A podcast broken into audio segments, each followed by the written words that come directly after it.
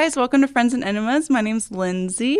Who do I have with me? I'm Nicole. Hi. Hi. Um, I am super excited that you're here. I'm super excited to be here. Yeah. And if you guys are watching on YouTube, you might wonder why we have like food and stuff in front of us. Yeah. And on your page, you do a lot of Mad Eat Mondays. Is that what it's called? Mad Eat- Snack Mad Mondays. Snack Mondays. But sometimes they're like meals. So, Yeah. like, in all fairness, it Okay. should be Mad Food Monday. Okay. Okay. Okay. How did you get into that? Crunch Chronicles started a long time ago. Yeah, that was like its original series. I like It was that. the Crunch Chronicles. And I originally put potato chips in the freezer Okay. because my followers told me to. Okay. And I put them out and I ate them and I was like, wait, they're so much better when they're frozen.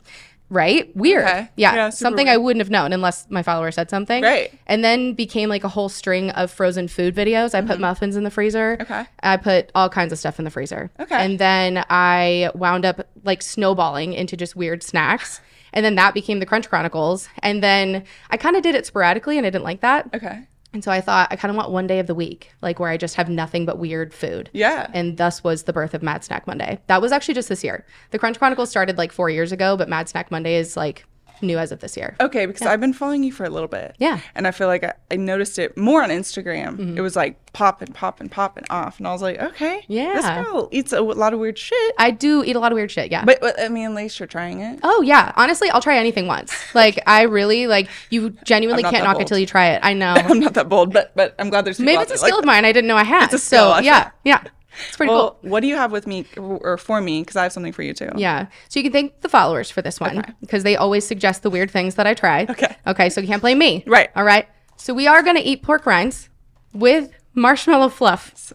Mm-hmm. Yep. Okay. Okay. Here's something you should know about the marshmallow fluff too.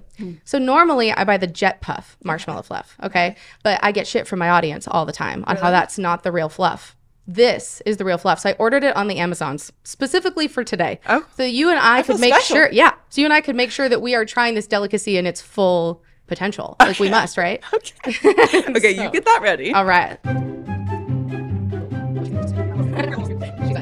But wait, what are these? We'd wear them now Oh. or after. It's very important here, okay? So you can't try the snack unless you're wearing a crown of authority. And so I brought Lindsay her very own crown of authority. crown of authority, yeah. guys. They're beautiful. So cute. Do you feel different? I feel powerful. I know. Me too. I feel authoritative? authoritative. I know. So now your review matters. Like if you don't have the crown on, your rating zero matters nothing. The crown is on, so now you can give an official. All rating. right. All right. So I mean, there's no method to this madness. I've obviously never tried this, so we're just gonna dig in. You grab a spoon. Oh, okay. And there's no, uh, there was no recommendation on ratios here. So like you can have as much fluff or as little fluff as makes your heart well, there's happy. there's two things here. Yeah. I haven't tried one of these since I was little. Ooh, yeah.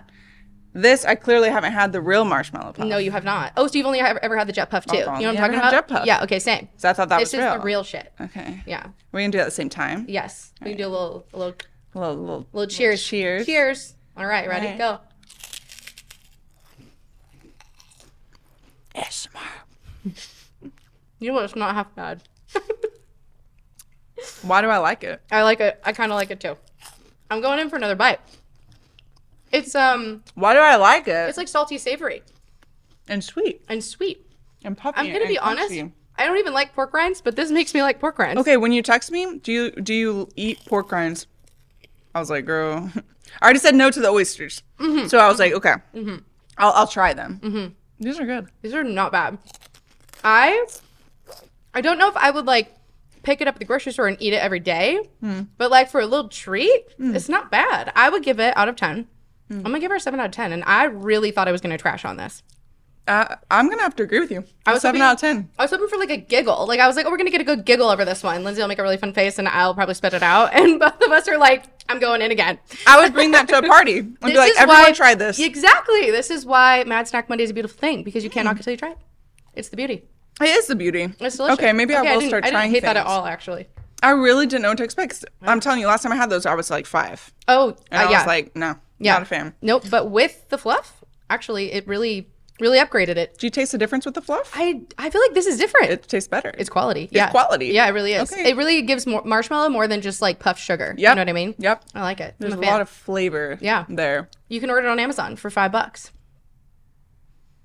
Amazon has everything. They really do. They really do. I know. Dang. know, Okay, well, I got one for you I'm so excited. because mine's a drink, a, be- a bevy.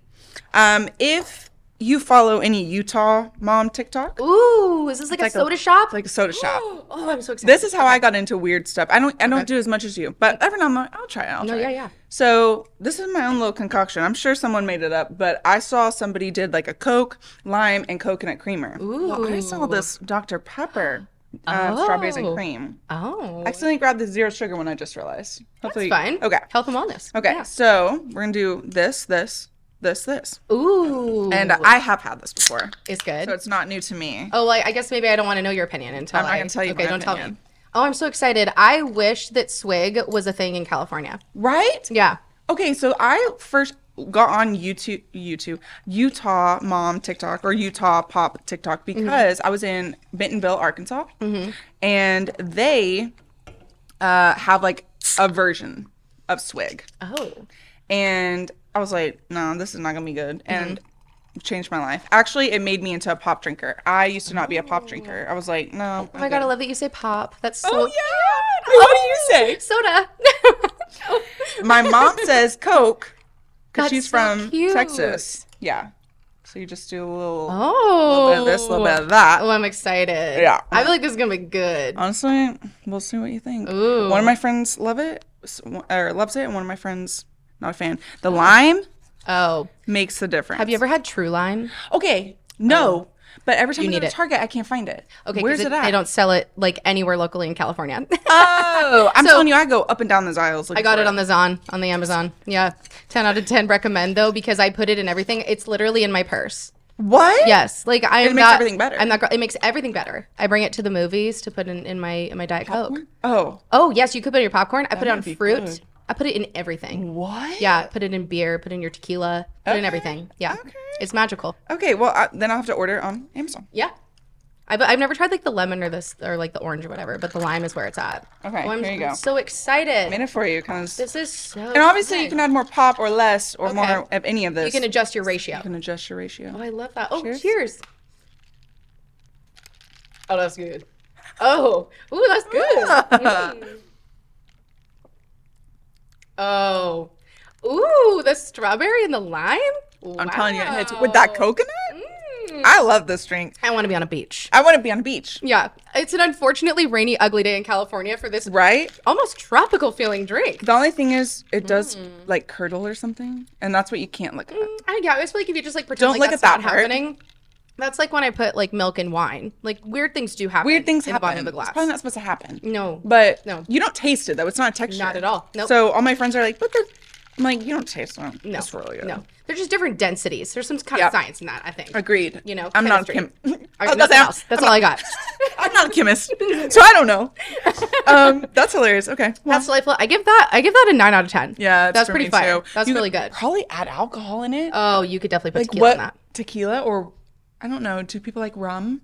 Oh yeah, Like that would be good. almost- it's not pina colada, but it gives Malibu. me that Malibu. yeah, That's what I was trying to think. that's the one. Mm. Clearly, I do a lot of weird cocktails as well. Malibu. Yeah, Malibu. Because I know immediately. I have a lot of like minis of different like liquors because I don't want the whole bottle. Right. And so I have like mini ones though because people always suggest things and I'm like, well, now I have to have it. now I must have it. Absolutely. Well, That's delicious. Good. I'm that. glad you like that. I'm gonna find that in my life a lot more often. Good. Yes. Okay. Well, um, you can also add like any any type of pop. Oh yeah. Any. I was just gonna say with a little, you could do a little Diet Coke. You could do yeah. Any. Well, I'm a big Diet Coke girl. I love Diet Coke. Well, now since I started this, I literally any diet pop. Uh, the diet root beers, Oh, I could get down. I get with down that. with those. Oh, They're so good. You know what I recently discovered? What? Um, Canada Dry. Do you like ginger ale? Yeah, I love ginger. Ale. Okay, Canada Dry came out with a fruit splash. It's a cherry ginger ale. Whoa. My husband and I, addicted. We're obsessed. Okay. I can't stop drinking it. Okay, I'm gonna have to Um, and I feel like that could go very nicely with the coconut. that could go nicely. Oh, okay, girl. it's on your list. It's on your That's list. on my It's my list. list. Okay. Well, thank you for doing this with me. This Oh, thank cute you. Little, little intro. I'm gonna take off the crown of oh yeah. I don't. But now you have her. But now I have her, and she matches. She's absolutely stunning. Like Yeah. it matches my outfit. Yeah. My husband's gonna be like, "Why are you wearing that? Just walking around the house." You should like if you if you need the dishes done, you just oh, walk yeah. in and you say, Oh shoot. "I need the dishes done, need- honey," Yeah. and then he asks why. You say, "Because I literally have the authority, Because of this. literally have the crown." yeah, my husband doesn't listen to me, but it's always really fun to try. That's cute. That's cute. I love that. Yeah, maybe if I give it to my husband to wear, then more things will be done too. He already does dishes and stuff, but like maybe it'll make it fun for It's him. a life hack. It's a I life mean, hack. it's a husband hack. I like those. hack. I'm, and I'm keeping it forever. I love it. It's so I want it, beautiful. like yeah. so beautiful. Yeah. Well, perfect. Um, I hope w- I wanted to try that cute little intro because I was just like that. That's like a huge thing on your channel. Massive. I yeah. mean, it's. I, I feel like it's like taking off. yeah. Like um, you're, you're kind of like booming right um, now. Well, I feel like, oh, thank you. wow. Thank you. Um, I just started Instagram this year, actually, um, or last year, I should say, uh, at the beginning of last year. And so over there, my snack content like really started to pop off. It does. which was kind of a confidence builder because at the time, like my TikTok views were in a lull. And so I was like, oh my God, the people do love the snacks. Like, this is so fun, you know? it. I knew they still liked them, you know? Because sometimes the algorithm just doesn't hit, but the snacks are really fun. I love doing them. I feel like it involves my followers in a way that's like so interactive. Yeah. And that's my favorite part. Oh yeah. What's the weirdest or grossest that you were like, okay, absolutely not. You guys are crazy. Um, we did mussels.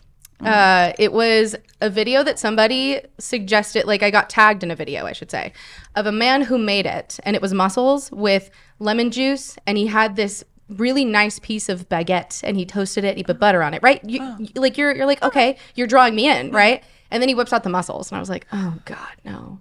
And I'm not really a canned fish person outside of tuna. Like I do like tuna, but outside like- of that, I, I can't get down with the muscle situation. But I was like, you know what? You can't knock it till you try it. And he made it look delicious. And so I try it. It was revolting. It's one of the only ones I've ever spit out because I just literally couldn't do it. Yeah. Yeah, that's the exact one I watched of you. Yeah. When you were like, "Is there anything you want to try?" I was like, "Any canned fish." I mean, I would have tried tuna. I'd take that back, but I was scared. I was like, "No, Mm-hmm. Yeah. absolutely not." That And I thought this was, I thought that like the pork rinds would be really weird. I thought that'd be weird, but it was quite nice. yes. Oh, I'd do it again. yep. Ten out of ten again. The mussels I would not do again. Zero out of 10. It's definitely Negative. trash worthy. That's funny. That's funny. Well, can you tell people more about like maybe your career or Yeah. So I am a nurse, uh, first and foremost. That's what I do by trade. Um, I have been a nurse for almost 10 years now, which is crazy. That's crazy. Um, I started out in the pediatric cardiac ICU, which was really, really scary as a new grad. but I started out in a new grad program, and that honestly was the only way that I was successful because I had basically had like somebody holding my hand walking in Yeah. which was great. I did that for almost five years. I burnt out really, really hard. Really? Really hard. Um, that's like a huge part of like my nursing story. Yeah. Um, and then I transitioned into general pediatric ICU for the last like almost five years. Wow. Yeah. I've only ever done really sick kiddos. Yeah, kids. it's it's so interesting coming because I'm adult ICU. Hmm. I've been adult ICU since I started. I'm just coming up on five years, and I feel like when I hear people talk about kids, I'm like, woo, woo, that's scary to me. Like, get that away from me. Yeah. you know, it's terrifying. Yeah. I mean, it's funny because uh, I have family that's like, well, you went to nursing school, didn't you learn about it? I'm like, yeah, but I feel like if you don't use it, you, you do lose it a little bit, a little bit here and there, and especially um I can't think of the word, but like the ages, like babies, kids, Developmentally, developmentally. yeah, mhm. I'm like, I don't know what I'm supposed to give this kid. Like that, that scares me. Yeah. So every time I see like pediatric nurse, I'm like, because someone's got to do it. Someone's got to do it. Can't be me. I feel the same way about adult ICU nurses. In all fairness, like I had to float to the adult ICU one time during COVID. Yeah, as like a glorified nursing assistant, I didn't know what I was doing because I like saunter up to the Pyxis because they're like, "Can you get some Ativan?" Because this guy's losing it and he's like intubated, losing, losing it. And I was like, "Yeah." So I go to the Pyxis and I get the Ativan and I'm like, "Can somebody waste with me?" They're like. Nah, girl, we're giving the whole thing. What do you mean waste it? We're giving the whole thing. He gets the whole two. And I was like, oh gosh, I'm so sorry. I'm normally used to weight based dosing and like little Right. tiny people, you know. So uh, I just got a lot of like weird looks that day. None of my instincts are correct in the adult ICU. Yeah, yeah. So like I get it. Like I mean, the way that people feel about pediatric nursing, I feel about adult nursing. So, So funny. same same way. That's exactly why though I don't want to go because you're right. Like you guys do weight based. I give the wrong dose. Could, you know, Yeah. or could something bad could happen. And Yes. I'm like, absolutely not. Please don't. I don't. Yeah. So I don't know a about lot that. more math. Like it, it definitely is a lot more math. Yeah. Um, but I feel like we we like really help each other out. Like I've never given a medication and not had somebody else double check my math, and I think that that's such a huge part of pediatrics is Yeah. just like doing everything as safe as we can. And so I like we work so well as a team in peds. Like everybody is really wonderful. I've never met like a provider or a nurse that wasn't just stellar. Yeah, And so I'm just lucky that I've gotten to work with like a lot of really good people. And so I've always felt really safe. Like I've Yeah. always felt like as scary as the tiny humans can be, because they are very scary, because they are fine. There, there's this like saying that I love that is adults roll down hills and kids jump off cliffs. I literally heard that not long ago. but Yeah. it's true. oh yeah. Yeah. It's so true. And also, I feel maybe I'm wrong, and you Mm-hmm. can correct me. Um, but I had Layla, the nurse. She's a PICU nurse too. Yeah. And um, I feel like kids bounce back Yes. a lot more than adults do.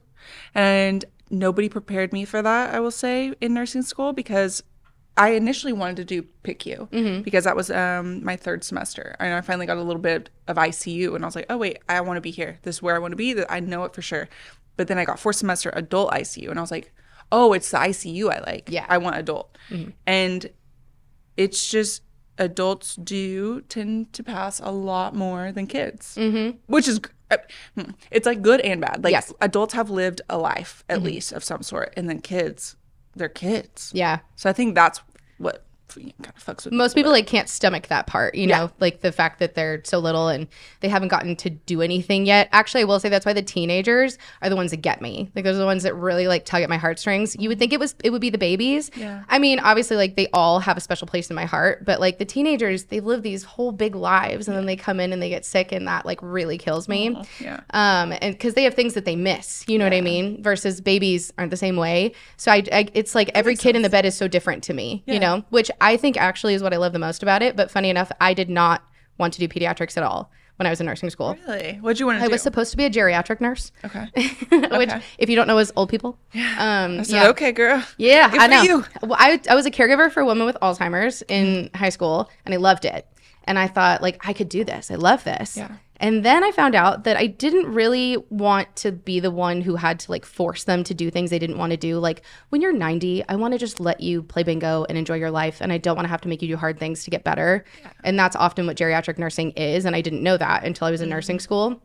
So I always tell nursing students to like have a mind and heart wide open when you're in school because you don't know what you're going to love. And so I literally entered my last rotation in nursing school, which was pediatrics, thinking I have no idea what I want to do now because I oh. went through adult ICU and I was like, I like the ICU part. I love that.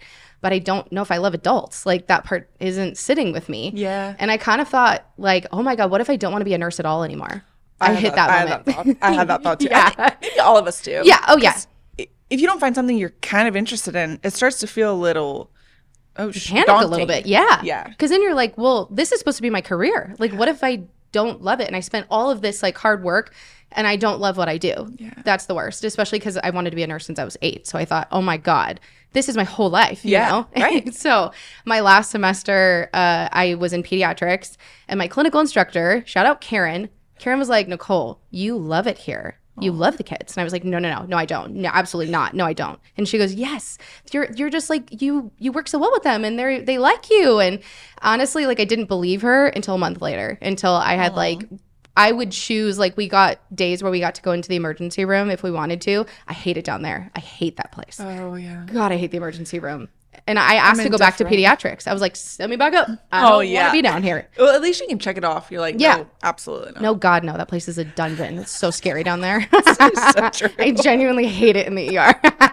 Anytime they're like, "Can you come help place an NG tube?" I'm like, "Only if I can leave right after." That's so funny. it's scary down there. It, it, it is scary down there. Honestly, I have floated down there. So right now I'm I'm at a float contract and it's like tele PCU ICU, but I am in the ED fifty percent of the time, and I'm I'm holding patients, but I get to see what they do, and I'm like, no wonder it feels like you know, ICU nurse. Uh, ER nurse controversy. No wonder it feels like y'all don't do anything. They, they literally can't. Nope. They literally can't. They're doing things that are different. It, it's different. It's Yeah. Mm-hmm. a whole separate type of nursing.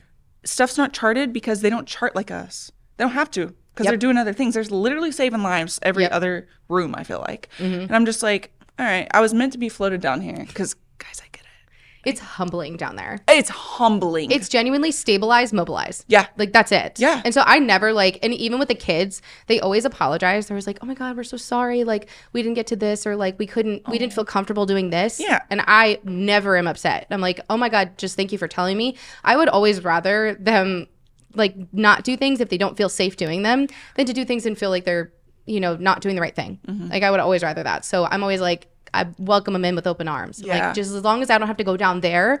If you want to come up to my territory, come on up. but I don't want to go down there. I ain't going. That's really funny. I hate it down there. Anytime I have to go for codes, God, I hate it down there. yeah. Scary. I'm like, can we go up? Yeah. That's interesting. Yeah. No, I feel I feel I feel some humbling was the perfect word. Yeah. Because it just humbled me a lot. I was like, okay, we we're just different people. We are. Your cords are all tangled up here and driving me nuts, but it makes sense. Yeah. If I worked here, it wouldn't. You know, it would be the same. Yeah. Um, you mentioned that your first job gave you major burnout. Yes. So that's obviously a hot topic with um, nurses. Yeah. Let's talk about it. So my first job was in pediatric cardiac ICU, which, if you don't know anything about it, it's one of the most specialized area of, areas of nursing that I think you could possibly go into. Yeah. Um, and I worked in a very large children's hospital, taking care of literally the sickest kids in the world. I mean, we had kids come all the way from Poland Oh, to be wow. operated on there. And so it was really incredible. I was so honored when they wanted me to work there. I was like, this is so cool. And that was a big part of why it was really hard for me to let go in the end is because I was so proud to work there. Yeah. I thought like this is this is incredible. And I got to like work with kids that had disease processes that I will never see again in my career. And it was just like it was really sad a lot of it because the loss rate in peds cardiac is immense. I mean, I lost more kids probably than we saved. And a lot of that is educational, you know, like I would always try to tell myself like, okay, but maybe it'll save the next one, you know, mm-hmm. like and that's what we do it for. You know, that's how science moves forward. But that's awful when the human part of my heart tugged at me over and over again that was like, but they're kids, you know? Like I mean, I don't know if it will ever I don't know if I've ever fully processed the kids that I've lost. And I think that I wasn't aware of that I wasn't processing it. And after several years, I like stopped wanting to learn the kids' names. And that really set in for me that I wasn't okay anymore. Um, I had a couple nights of just like sobbing to my husband, who is my husband. He worked 10 years in EMS and then he's in nursing school now. So he very much understands like that side of, of like how awful it can be, you know? Um, but I just kept telling myself, I'm like, but everybody deals with this, right? Like I normalized it because I thought like, okay, well, I'm just not strong enough yet. I haven't done this for enough years. And I worked with really, I- we called them the Filipino Mafia, and that's like they named themselves Yeah, the it's Filipino from them, Mafia. it's from yeah, but it, it was like affectionate. They were my nurse family. I called them my nurse aunties. Um, and so, and they're everybody's aunties. Um, but I just thought like they've been doing this for like 15, some of them like 30 years. And I thought maybe I just haven't given it enough time yet. Like maybe I just, I haven't I haven't tried hard enough. Like it, I honestly just kept putting it on myself. And that was a huge mistake of mine later on down the line that I learned. Um, I was not sleeping well. I was really not kind to my husband. And that really made me sad because that's not who I am. Yeah. I like didn't want to see people anymore. I didn't want to go to family outings, like all of the signs of like depression essentially. Um, I had nothing but anxiety every time I went to work. I dragged my feet to work. And that was a job I, I knew that I loved though. Like that that was why it was so frustrating to me because I felt like I was at war with myself. Like um like what is wrong with me, you know? And um it took uh, a physical problem. Uh, it turns out uh, I was working night shift too, which for me was very much against my biological clock. I am a daytime person, but I did night shift because the nurses were nicer and the Filipino mafia was great and they like welcomed me in and taught me everything. And the nurses on day shift were not that nice. And so I sacrificed, even though I knew that that was probably not going to work well for me. And so I did night shift, which I knew was against me. And I had all of this burnout like just piling on top of me. And I wound up just like losing my period completely. Really? Yeah, um, which I didn't. I mean, I know that that can happen as a nurse medically, but I guess I never thought that I would be in that position. Right. That'd be you. Yeah. Um, and so then it was about six months after that that I left. And then a week after I left, after I finally made the decision, I was like so proud of myself. I cried the whole way home, though it was miserable. But I was so proud of myself because I like found a job that I was like, this is gonna work for me. You know, like hard. so it's so hard. It's so nobody talks about how hard it is to leave your first job. Yep. Oh my So god, yeah. It's like leaving your family. It's like having a breakup. Like I I cried for days over it. But I was so proud of myself for finally making the decision. And then I was going to start in like a new pediatric ICU, working day shift closer to home because I was also commuting an hour and 15 minutes one way to go to this hospital. gosh. Yeah, I was like just being hit. Like honestly, I don't know how I survived for almost five years Yeah. there. That part I still find, um, I guess I'm proud of myself for like making it that far. Absolutely. I shouldn't have though, um, and it, it all made sense to me later when I look back. I'm like, well, You don't know what you you were don't know. drowning. Yeah, yeah. Um, and then once I left, about a few weeks after I left, I woke up one morning and I felt kind of weird, and I just kept telling my husband, I'm like, it almost feels like my head is vibrating, but not like vertigo. Like I've had vertigo before, where like you are spinning and the world is spinning, but mine was very much like my head's vibrating and it was really unnerving and i kind of thought like you know i just like shrugged it off and then two days later i woke up with hand tremors um, which i now know to be dopamine responsive dystonia so four years later i see like a really bougie neurologist who was like this is a condition that you were predisposed to genetically that is unidentified so i'm kind of like a medical zebra but Okay. it was triggered by stress Interesting. and she was like, Well, you were working night shift. You were not sleeping. You were immensely emotionally overwhelmed. Yeah. And she was like, I'm not surprised that it triggered it. Um, and so it's something that I live with now. And so I am such a advocate now for burnout with new nurses in talking about it because if somebody had made me feel more normal about it, I would have probably left a lot sooner and chosen myself, you Yeah, know? yeah. Um, and so I'm like so open about it now. I, I'm, I don't like to generalize, but a lot of nurses um, like to either ignore it or or make you even make you feel like, of girl, we all do that, Mm-hmm. you know. And so like, why are you why are you special? You know, we all go through that. Yep. When that's not really the case. Like, we all do go through burnout. I think so, but no one talks about doing something to change your environment because it's typically your environment one way or another whether it be the patient population uh, the people you're working with exactly am pm and um ev- i mean every nurse goes through that Yeah. and i feel like like right when you said burnout i was like boom we're going to talk about it because how many dms do you get about that i get Tons. a ton of dms Yeah. about that from new grads and nursing students who see who see us talk about it Mm-hmm. then they get like really nervous about even going into the field and it's like you can find happiness in Oh, yeah. nursing but if you're feeling like I, I don't want to learn their name i've been in the same exact position where specifically during covid i was like eh, having to number them and people will think that that's jaded it's compartmentalizing because so many people were dying Yep. and i was like i i can't handle this this i can't put a face to a name every single day multiple times a day Yep.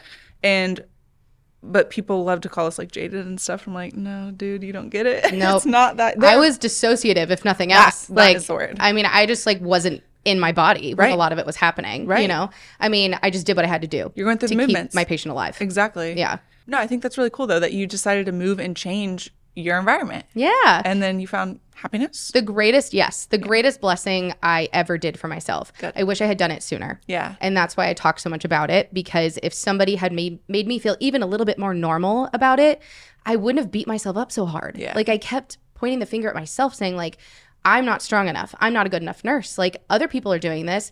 Th- that's other people, Yeah, you know? And it took you. me a long time to learn that. And I just wish that I had done it sooner. So I moved to a general pediatric ICU, which was much smaller in an adult hospital, which was a big adjustment for me.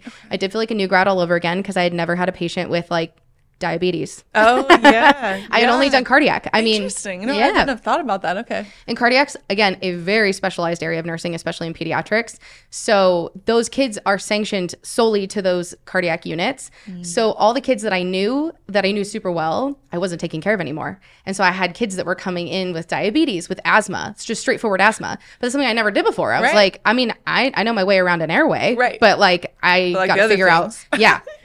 and like diabetes. it was like, this is so new for me Yeah. but I loved learning. I was I've been so incredibly fortunate to work with two both my team at my old hospital and the team at my new hospital.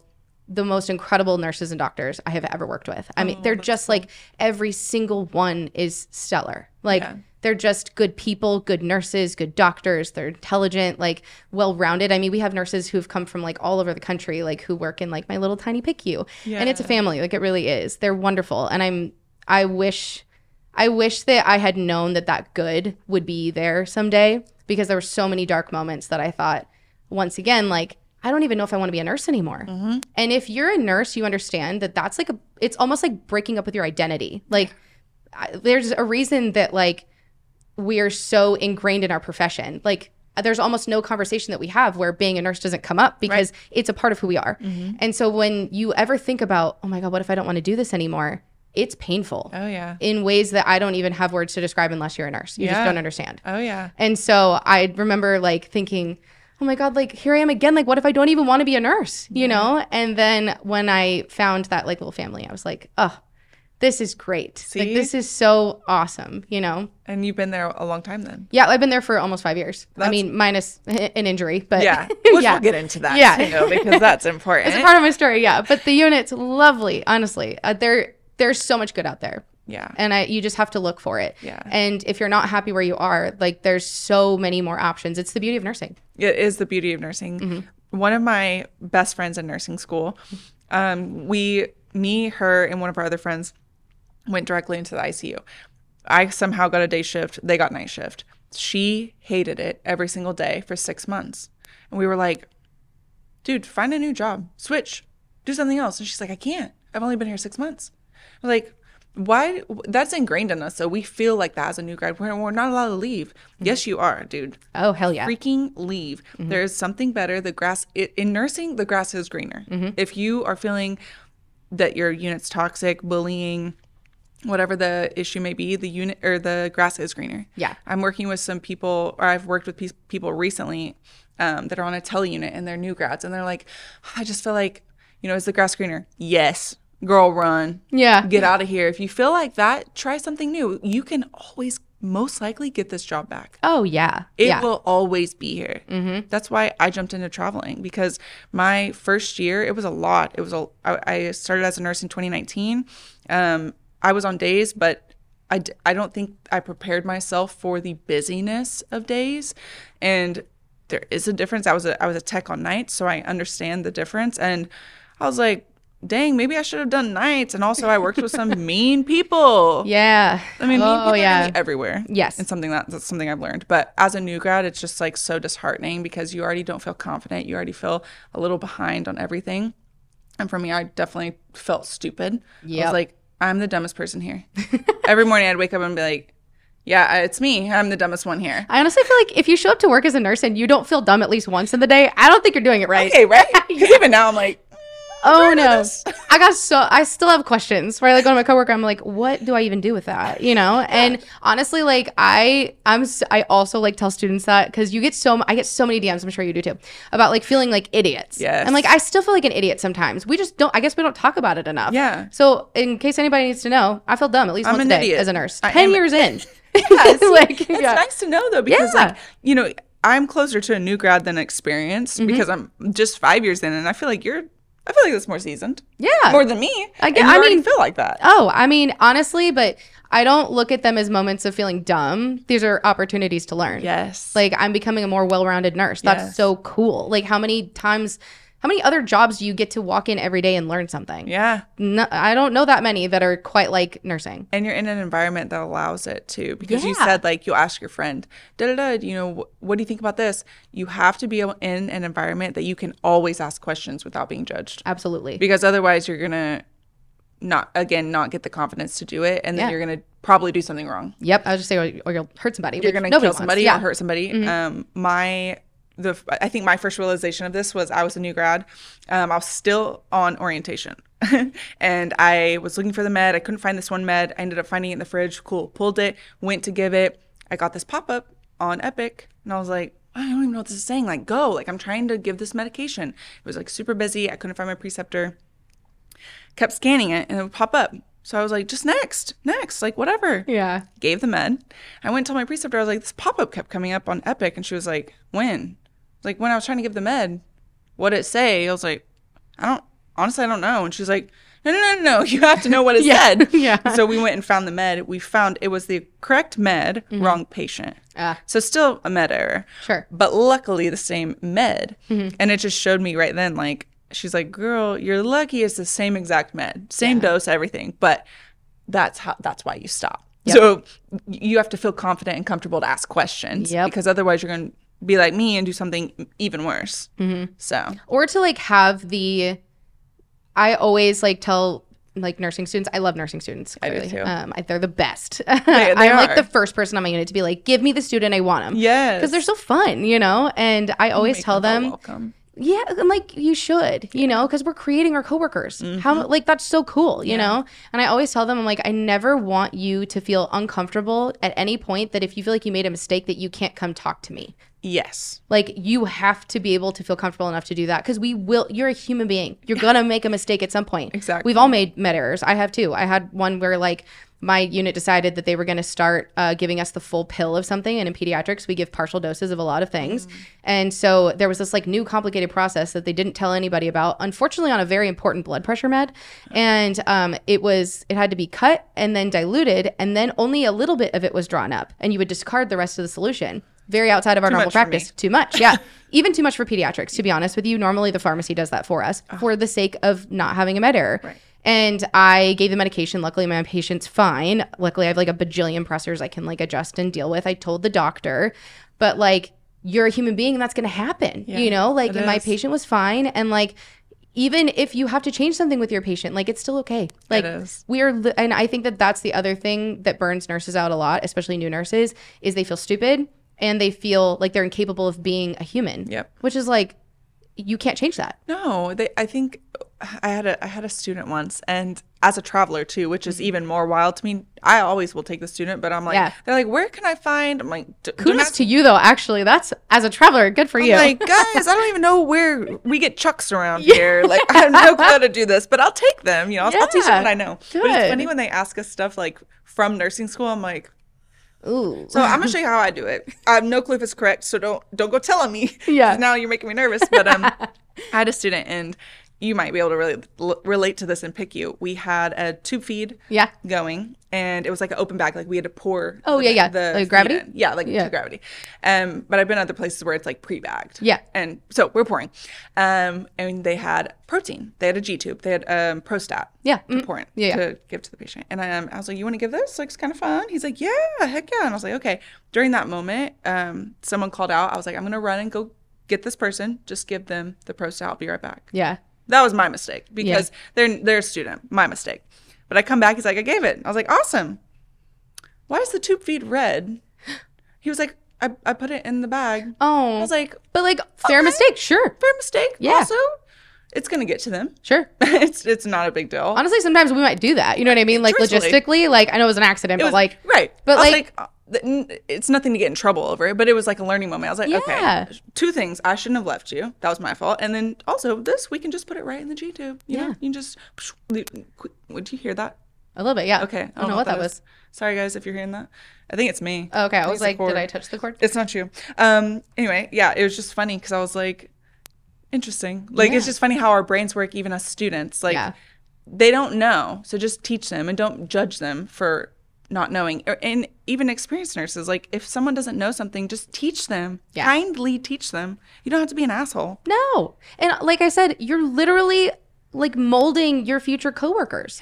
Why wouldn't you want to make them as wonderful as they can be? Make them strong, make them feel comfortable, feel confident. Like cuz that person's going to be coding your patient next to you. Exactly. Like I want that person to be right in line with me. Like Right. I don't I think that sometimes like it becomes like an I'm better than or smarter than you. Like that's why they feel the need to like stomp on students.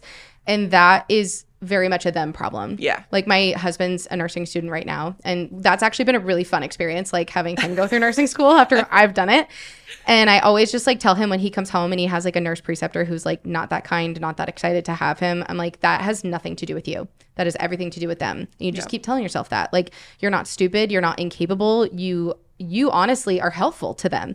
And if they don't see that, that's their problem, you know? And it makes me sad because, you know, there are so many opportunities for things to be better. But that's why like you and I, you know, like people who like students, like I know that we're making the profession better. And that like I feel so good about, you know? And I it's fun. They're so It fun. is fun. It's fun. They love blood pressure. also, you know what I mean? They get jazzed about everything. Like like the tube feed. He's probably like, this is so fun. Look at oh, me, I'm doing he it. Oh, Thought it you was know? so fun, and this was Yeah. like, and I wasn't mean at all. It's just like, hey man, I would have probably done that too. And then he was excited to learn. Absolutely. And also, they're teaching me stuff that I don't remember from nursing school. no, and they're doing things differently now. They are. Oh man, my husband does things sometimes. I'm like, what is going on? Yeah. Like the math is different. Everything's different. Interesting. It's exciting. Yeah, uh, the math scares me a little Okay, bit. I was like, I don't want to know the new math. math is like I would just say math is one of those things where like the way that you learned it or the way that you know it. Every nurse is like, I don't want to see your method. No. don't show me how you do it. Don't show me You can tell me your your answer at the end, but I don't want to know anything else. because that's that's a scary part. it's scary. Yeah, you got to be in your routine, you know, because Yeah, like that's like the one thing that like you can always get the right answer. You know what I mean? I'm like, if. I just do it the right way, I'll get the right answer. that's what I'm like. They're doing new math. Yeah. Thought, how is there new math? They're just doing it different ways now. But I I taught my husband the way that I do it, and luckily that made more sense to him. But it, it could have been risky because Yeah. I was like, okay, listen, I'm Yeah. gonna show you how I do it. But this might confuse you more. Yeah, exactly. and I'm like- sorry in advance if it does. It's always a little scary. yeah. But he's like found his own groove, which is really cool. It's fun to see him like come into his own, especially after 10 years in EMS. I was Like, about to say that specifically. yeah. I mean, because he was either going to be a paramedic or he was going to be a nurse. Yeah. And people always say, like, oh, it must have been you. Like, it must have been you becoming a nurse that, like, made him want to be one. It's not me at all, actually.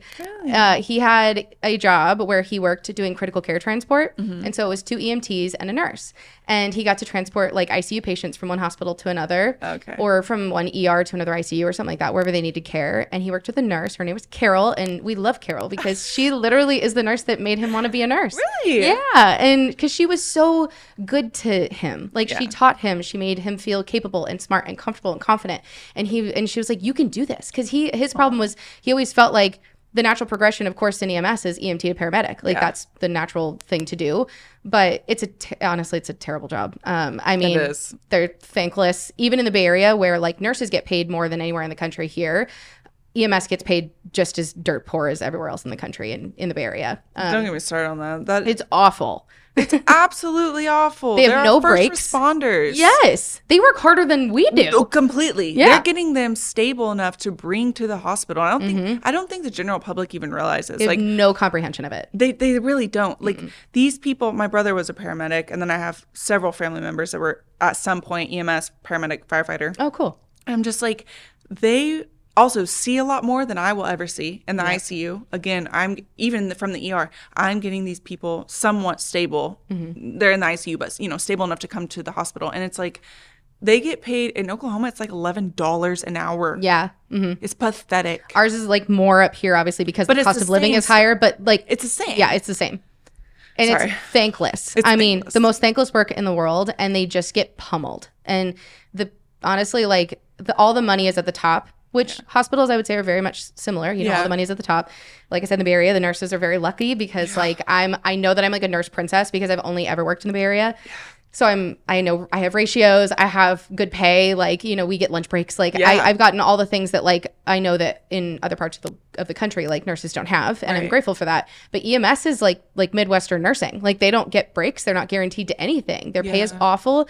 A lot of the time, there's only like one or two rigs available at a time, which means like in a county, if you call 911, if they're at level one or like level zero, it means that there's only one or zero available ambulances at a time. That's common. They will staff that oh. way because it's it's bare bones staffing, right? Just like they do for nursing, same for EMS. So pathetic. it's so pathetic because you can't measure how often people are going to need to call 911. I mean, and then you put all the stress on one, two people yep. And they're not even in a hospital where they have resources. Right. It's literally just them. on the field. Yep. I think that he looks back at his time there as it built him, Sure. but he's like experienced a lot of like trauma from that job too. I mean, it's grief with no closure every single patient they have, Yeah. you know? And that's that's hard after 10 years. So honestly, I'm so impressed with him that he still wanted to go into nursing. Like I'm so proud of him cuz honestly, he could turn around and gone done done something else. You know what I mean? Yeah. Anything else. Yeah. and he like still wanted to go face first into it. And for so, yeah, I'm really proud of him. Good I'm, for you guys. Thank you. Because then you, you. both also get to experience like kind of a side note, but people are like healthcare workers don't need to date healthcare workers. I so disagree. Oh, I so disagree. I so I'm married to one. Yeah. My husband's a nurse too. I, was, I love that, that your husband's a nurse. yeah. How nice is it that you can talk about your shift over dinner and Mm-hmm. they fully understand, even with your husband as EMS, he still Yeah. understands the stress, the trauma, everything you've seen, he's seen it too. Yep. So it's like you get it. Mm-hmm. I'm allowed to vent for an hour or however long I want. Yeah. Because he gets it. and like and then none of it feels stupid to vent about either you know what i mean like because sometimes like some of the things that we do like aren't life or death but are still frustrating you know and so i feel like those are the things that i love that i can come home and talk to him about Yeah. and i'm so excited for like his career as a nurse because it's going to be so exciting to hear like what he gets to do every day like it's almost surreal Yeah. that he is going to be doing like what I've done for the last 10 years. Like it's, Yeah. it's so cool. I mean, I'm excited for him. you'll It's been very him. exciting for us. Yeah. Honestly, and like if our marriage can survive both of us going through nursing school, I think it can. We've got everything. I think we it can, can. do it. I Ours mean, we're did. good. He graduates in May, so like we've done it. Oh no, you you've We've done, done, it. it. Yeah, we did it. That's we did. really we, we did the cool, damn dude. thing. Yeah, thank you. I love that. Yeah. I always like meeting another nurse couple. Oh, me too. Because Yeah. I'm like and more more nurse. I love a good friends. double date with them. Right? It's the it's the most exciting medical talk over food I've ever had. It's like the only time you can talk about like I don't know, like people barfing Yeah. while you're eating. Okay. And we're like chill about it. We're like no big deal. Dude, I totally feel that. But I, I felt kind of dumb though the other day in the ER. Um, I was in there and like again I'm ICU, so like I like hearing ER stories because I'm like they Yeah. I love hearing them. It was crazy down there. It was crazy down there. I asked this doctor, I was like, so tell me the craziest thing you've ever seen. And he was like, oh my God, dude, you too? And I was like, I'm sorry, I like the stories. It's interesting. He's like, honestly, they all mesh together at this point. It's all crazy. And I was like, all right, I shouldn't have asked. Like, Yeah. but I felt so stupid. They're like, really, you're gonna ask that? I know. like, I, I, gotta know. I I feel like they what they don't think is crazy, we do. Yeah, Yeah. right. That's why. Just like, the you new get some grad. weird stuff down here. you Exactly. know? Yeah. Exactly. I know. like, just tell me, dude. I know. I always want to know too. Uh, my husband is one of those where he like doesn't. Well, he doesn't talk about like his hard days. Like in EMS, like he left those behind him. Like he would walk away and leave them there. And I'd always want to be like, but I want to know what you did. So what'd you do today? But to give me the details. But can we talk about it? And then he would like give me like bare bones, and I'm like, I want more. Yeah. I need the details. Because I come home and I'm like, can we debrief? Yeah, like I need to talk about it. Yeah, Yeah. That's the same way I am. It, does your husband talk about it? Not like I talk about it. Yeah, me but too. but yes, he does vent. He definitely vents. Um, speaking of my husband, I just saw his truck, so I got, Oh, nice. He's right there. Hey. He's gonna come in soon. Oh. Um, yeah. So he talks about it, but probably not as long as I'm a talker though. yeah, same. I'll talk your ear off. Me too. I'm That's- like- well, that's why we fit in the social media so well. That's why when I start following, We it's made a like, job out of I it. feel like I'm FaceTiming her. Like I just love this. Like Yeah. I'm a talker, so if I'm gonna give you a story, it's gonna have every down to like what color Ooh. their eyes were. Like yeah. we're gonna know. Yeah. This episode is brought to you by Lead Health, an agency that I actually work with. I've worked with them for over four years now, and honestly, I keep coming back for more because they're consistently competitive in the market. And not only that, but they don't annoy the shit out of me. I know that sounds mean, but if you've ever worked with a travel nurse agency, you know just how annoying it can be with everyone calling you, texting you, emailing you, and Lead does not do that. They let me breathe and they're there when I need help. If you want to learn more, use my referral link in the description and let them know Lindsay or Scrub Hacks sent you.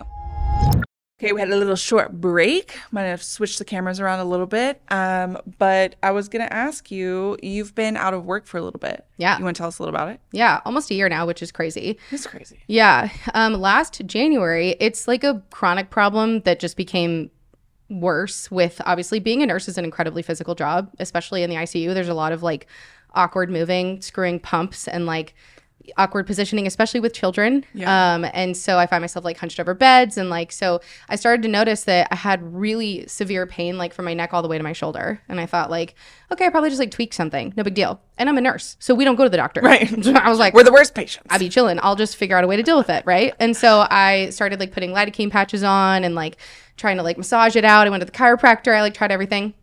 And then um, it just it just got worse and worse and worse and worse. And then um, by February, I found out that I had fractured my rib. And so they think that that actually set off a chronic shoulder problem that I didn't really entirely know that I had. I mean, I can't say that my shoulder like do your do your joints ever feel good as a nurse? I don't know. Ten years in, I don't feel that way, um, and so I'm like I feel like every part of me aches after twelve hours, um, and so uh, but they the fractured rib, which I still am not entirely sure how I did that either, which is wild. I have a really high pain tolerance, so they thought like could have been my chiropractor, it could have been a lot of things. Um, But- So I like worked through that because you don't do anything for a fractured rib, you just keep working. yeah. Um, but it got to the point that I gave myself severe gastritis with ibuprofen, which I did. I'm like, you know, I did the thing mean- that I tell people not to do. Hey, we yeah. I know. Worst patients. Nurses We really are. Um, and so I worked through it until last March. Um, but it got to the point that I couldn't lift my arm above like my shoulder height. Oh wow. Um, I got misdiagnosed with thoracic outlet syndrome, which is like a really left field diagnosis. It's like um, like a like a trapped nerve in your shoulder, which is it could have been that, Yeah. um, but none of like my diagnostic testing pointed that way. So I wasted a bunch of time on that, Mm-hmm. which was a bummer. I was doing physical therapy for thoracic outlet syndrome. My physical therapist, thank God, bless his heart, was like, I don't think that that's what you have. He's like, I think you have a shoulder problem. He's like, I think you have a shoulder impingement, which is what I do have. Um, I have like a fat bone spur, which I always thought was a floating piece of bone. It's actually like a tooth, like a hook that's at the edge of your shoulder. and if you piss off that area, if you do something that like aggravates it, aka like a fractured rib or something that like might have like totally tweaked and inflamed the area, it doesn't want to go down. The inflammation doesn't want to go down because the more you use it, the more it's just literally catching it. Yeah. Um, and so that just got worse and worse. Um, and so I finally went back in and saw a shoulder specialist, which this is the craziest part of the whole thing. Being a patient makes no nurse feel comfortable, but like it's been really eye opening. You have to wait like two months to see an orthopedist. It's forever. It's so annoying. And so I was out of work in March. Like by the time March came around, I couldn't I literally couldn't lift my arm above my shoulder height. And I also stopped feeling I like was losing feeling in my hand. And I'm like, I can't do my job if I can't feel my hand. So like I I don't know what else to do. right. I thought it was gonna be like maybe a month at that point, you know. Right. Never thought it was gonna be like this. Um, and so I waited uh, forever to see a PA at an orthopedist office who was like, You totally have a shoulder impingement. Like, I need to send you to the shoulder specialist. Like, this is, we can totally fix this. And I was like, Awesome. They tried a steroid injection. That didn't do anything for me. Um, and then they sent me to the shoulder specialist who unfortunately wound up being, I've never met a physician that was more unkind or more Really? patronizing. He like I mean like without going into like greater detail, he at the end of it patted me on the shoulder and told me I was a good girl and that we would we'll figure you out. What? And he's like, "I want you to see a cervical spine doctor." And I'm like, I have had so many MRIs because, like I said, I have tremors. When I started having tremors, they thought I had MS. And so then I have had more MRIs of my cervical spine than I can even count. Yeah. They've been looked at by like world renowned neurologists Right. and orthopedists, radiologists. It's been looked at so many times. There's nothing wrong with my cervical spine. It's totally fine. And so he just kept saying, he's like, no, no, I just want you to see the cervical spine guy. I just want you to go see him. And I'm like, you're not making me feel, feel comfortable at all. And that is something listening. like, as a nurse, yes. As a nurse, that's like what grinds our gears. I'm like, as a patient, you should know what you're going into. And Mm-hmm. I want to understand. And I even told him I was a nurse. And that's, you know, the place with fire when you're the patient, because you're like, it's either going to help me or hurt me. Right. Um, and it didn't help at all. He was just like, "Oh yeah, I'm like at this point I'm five months in, and I'm just like, I I just want to go back to my life. Like I'm so and it, being in pain for as long as I have been is like, it's it weighs on you mentally in ways that I never dreamed of. Um, I have a really high pain tolerance, and luckily I'm a otherwise like really pleasantly dispositioned person. So I just like strong will my way through it. But it's been really, really hard. And so by this point, I'm literally like in tears in this man's office, and he just was like, You're a good girl. We'll figure you out. That would that would make me irate. Oh yeah. I went in the car and like I was I was like angry crying in the car. Yeah. and so I found a new doctor, but by the time I found a new doctor that I loved, he was like, I don't know what your last doctor was doing, but they were like twiddling their thumbs. So like, let's get you an EMG, let's get you an arthrogram, which is all the things I needed all along. I just didn't know it. And so by the time I got him, I was notified by my hospital that I was losing all of my benefits. So their policy is that when you've been on a leave of absence for five months, you lose all benefits, like your life insurance, your everything you have is gone. This is why the healthcare system is so broken. It's Yeah. not your fault that you had to wait five months to go freaking No. see these people and then have a doctor that wasn't at listening or advocating for you, truly was just dismissing you. Yes. And then you have to do it all over again. Mm-hmm. And I was literally in the middle. I was like so excited because I had just found this orthopedist I really liked and he was doing all the things I needed done. And then I obviously lost my health insurance. Um, and then my husband is in nursing school. So it's not like I could go on his health insurance because he was on mine. Yeah. And so I had to sign up for state health insurance. And in this area, the insurance that they offer, like it's based off of your county. And so the county that I live in um, is some of the worst health insurance. Like even on the phone, they were like, yeah, you really only have one option, and it's the worst health insurance you could ever have. And I was like, that's so sick. I love that for me. Yes. well, I guess I'm picking that one. and so, so uh, it took me five months to get myself dialed into the state healthcare system. I don't even have words to describe to you how awful it has been to try. It's like clawing through mud. And I'm so grateful that like I speak English, that I like, you know, I'm intelligent, I'm educated, like I can Right. I can navigate the system probably better than some people can. Which and is sad for them. breaks my heart. Absolutely. I'm grateful also that like it's a it's an orthopedic problem. Am I in pain? Yes. Is that frustrating? Yes. But like I don't have cancer. What if I had cancer? Like it would have taken me five months to get access to a primary care provider. Like you have to wait through everything. Like As I became a gets worse. patient. Yes, I became a patient. They're like, okay, you have to wait another month because like you signed up after the first, so now you have to wait another month. We can't see you until the next month. And so then this is going to be your favorite part, right? Because as a nurse, I was like, oh, this is how it happens. I said, well, what do I do? Like if I need something in the meantime, you go to the emergency room. Oh my god, that's where they come from. Mm-hmm.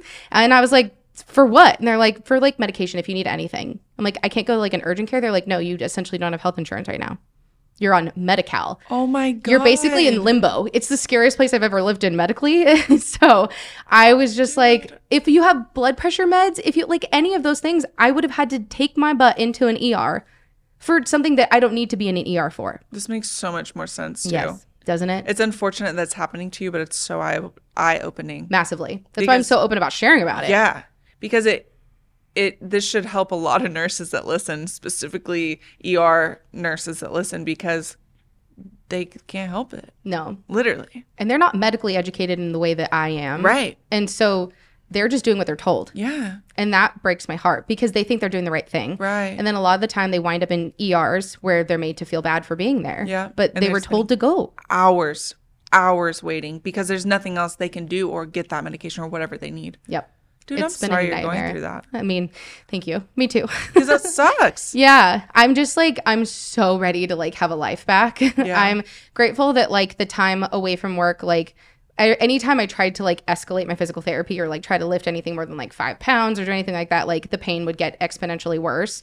So I'm grateful though that like the pain that I had in the very beginning that was excruciating. I mean, I just thought like I can't live like this. Like there's no way. And I couldn't take ibuprofen anymore. I couldn't do anything anymore. And I thought like, what am I supposed to do? And uh, luckily, like that has subsided because I've been like I take it so easy on my shoulder. I have to ask for help for a lot of things from my husband, which like I'm not somebody who likes to ask for help. so I had to learn how to do that.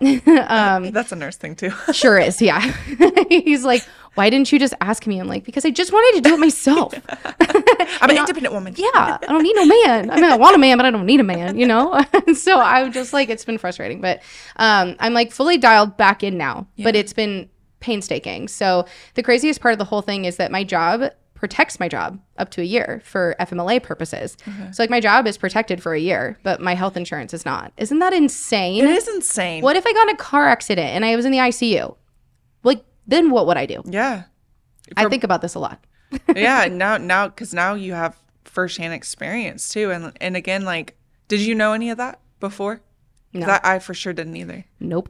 I would have also had zero idea how the state healthcare system works. right I mean, literally, I would like at the ground zero, I'm like on the phone with like a social worker, and I'm like, okay, this is normally where I direct patients, but that's the last line of contact that I have is mm. like, let me let me connect you with a social worker, and then they'll help you. yeah And that's why I often like, especially because I work with families in the PICU, like I often try to listen in on those conversations that social workers have with the families Yeah. because I want to understand like what they have to fight through. Because many of them are on state help because they're full time caregivers because their kids are mm-hmm. chronically ill. So for me, it's been even more eye opening from that perspective, you know, because Yeah, I just yeah, feel like now I understand like why they're like they're always on the phone with somebody from some insurance trying to get some medication covered trying to, to do something. And i just always think like i'm so like i it, i hurt like a little bit more for it now or like Yeah. feel more for it. Um so compassionately like i guess my nurse heart's grateful for that experience like that i understand them more now. But Yeah. as a human i'm like really tired. Absolutely. So- i feel like honestly that's exactly why i wanted a podcast Mm-hmm. is for this stuff that like we don't know. Yeah. I, I didn't know any of that. Mm-hmm. And also there's stuff that the general public just doesn't understand about us. Yes. And it's it's sad that there's not health literacy amongst really all, all of us. Mm-hmm. We have literacy because of nursing school, but when it comes to like insurance and things that the patient's dealing with, we don't really get that insight. Nothing. No. And that's why like this has been I mean, I never dreamed that I would be on this side. Yeah. But, it's like- not fun for you by any means. No, no, no. But like, but like I said, my nurse heart is like kind of grateful to to understand Yeah. because now I understand. Like I said, like why our sweet parents in the room are always on the phone with the insurance company Yeah. because you have to be. You have to advocate so hard. I spend more time trying to logistically figure out how I'm going to get access to the next thing that I need than I do actually physically in a doctor's office or in physical therapy. Like I just so because I got new insurance, right? Yeah. Um, and so when I lost my health insurance, I lost my physical therapist, my orthopedist. I lost like the only thing I could salvage was the arthrogram, which is like an MRI with contrast. It was the most painful thing I've ever experienced. Um, they stick a giant spinal tap needle in your shoulder and then put contrast in it. Yeah, it's miserable. Oh my god, I didn't know that. It was not a good time, um, but that's how they found out that I have a frozen shoulder on top of all of it. Um, and then I just found out last week I have carpal tunnel, um, which it turns out if you have nasty enough carpal tunnel, it actually communicates up to your shoulder and causes worse shoulder pain. So like all of it is making sense to me now. All surgically fixable, God bless. Um, and they can go in there and fix the impingement and all that. and they're but going like, to. yeah. Okay, um, but once I got all those testing done, they're like, okay, let's get you dialed back into physical therapy too. And I was like, cool, great. So it's like January, right? And I'm calling. I'm like, hey, I'm trying to set up for physical therapy. And they're like, okay, the first available appointment that we have is March 6th. Makes me fucking nuts. And I said, okay, I'll take it. because there's nothing else you can do. Nothing. Nope. I'm like, okay, cool. Because this is al- also the only place that takes my health insurance. Although I would like to say one really upside of it all is that my primary care provider that I have in my local like it's it's like a community health clinic. It's the only place that accepts my insurance that is accepting new patients. She is the most thorough primary care provider I have ever had. Wow. Homegirl dots every I and crosses every T. I mean, that's good. I, she like she ordered lab work for like my yearly physical. Yeah. And I go to the phlebotomist like to the lab and she like opens it up and I like see the list that she orders and she goes, "Wow, your doctor's very thorough." That's how you know. It's yeah. confirmed. She's Yes. thorough. I was like, well, if, if a phlebotomist thinks so, then she must really be thorough. Um, but she's been awesome. Like she like really has like navigated everything with me, which has been really really cool. Yeah. Including like disability paperwork. Like trying to get that filled out, also Yeah. a nightmare. Like just things that you and I probably would have never thought about, like as a as a nurse, Right. You know? Right. Um, so I'm almost at the end of my journey. Thank God. I'm like now waiting to meet my orthopedist in March. I do have to wait that long um, to get a surgery date. Hooray!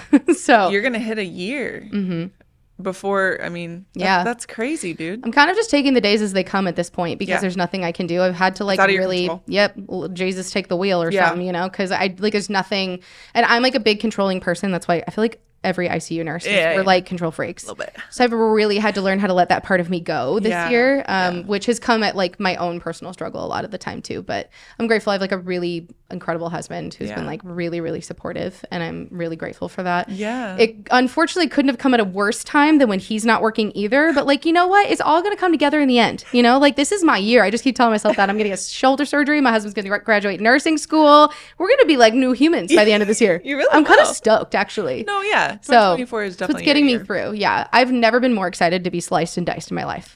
I can't wait. I bet. Oh man, sign me up tomorrow. Like I'm ready to roll. It So- also it also shows like you you found a primary care person that is advocating for you. So Yes. there are good and bad. Yes, in everything. absolutely. And I think that maybe even more so, like the primary care providers, Yeah. they have to catch everything that would fall through the cracks. And so I actually, when I was talking to her, you know, she's like, actually, I have found that working in community health has been like a group of physicians that she feels like even more proud to be a part of Oh, than yeah. like major institutions. because she gets to do this stuff that's that is falling through the cracks, like you just said. And she's like, I'm really helping people, Yeah. you know? And that's Yeah. so satisfying, you know? Yeah. And like things that probably seem simple, but like people who have waited for months just to get insurance, just to get in the door, to For be an seen. assessment, es- essentially. Yeah. Like we don't even know what's next. Just just to see me. Yeah. And That's like she's the first face that they see after months of like digging through mud. And like And that's so good. cool. And she's great. Yeah. Yeah. And so I always tell her like I always make sure to tell her like how great she is cuz I'm oh like Oh my that's I mean you're never thanked really ever in healthcare and so Yeah. especially I feel like from one healthcare to a worker to another it like means so much more. And Yeah. like honestly like thank you for for advocating, you know? Cuz like she's the first person really other than myself who has had to advocate for me this entire year. That's like I'm not just saying it to be cliche. That's my favorite part of nursing mm-hmm. too. is when something is not going right, right, and you're like, no, Yeah. you have to do something. Like mm-hmm. you have to do your job, and it's hard and it's annoying, and we're all tired, and we all have too many patients and all the things, but you got to do it. yep. This person matters. Like that. That drives me fucking nuts when Oh, people get same. overlooked. Same. I'm just like, so I'm it like does that- not happen in my room. I'm like, Yeah, no, no, not I'm on my saying, I'm like, this is yeah. bullshit. especially in, especially in the PICU because like kids can't talk, they can't communicate for themselves, you Yeah. know. And if they can, they can't do it well enough that they can ask for what they really need. So Yeah. I do a lot of like figuring it out myself and then advocating. But again, that's like my favorite part because like how cool is that? Like you are really like you make a real difference. Yeah. that's, that's cool. um I'm not gonna lie, I've been going through going back on burnout just a little bit. I've been going Yeah. through a little bit of it, mostly because I'm, I'm I'm not a fan of float pool. I've realized, you know, I'm checking Ooh, it off my list. I'm not a fan. Um, but I was recently in a tele unit, like a stroke tele unit, Mm-hmm. and I had a patient that um, had a TBI at some point in his life. He's um, dependent on people Yeah. completely. Um, I was told he's nonverbal and alert and oriented times zero, so nothing Yeah. disoriented. And I go see him and I'm talking to him, and he does make noises, Mm-hmm. kind of words. And the more I talk to him, I'm like, "Hi, you know, my name's Lindsay. You know, he is saying hello, and he is saying my name is what his name was." And I was like, "No one's listening to him. Yeah. That's what it is. He's Mm-hmm. not nonverbal. It's hard to understand. Yes, Yeah. he's literally telling me he's here at the hospital."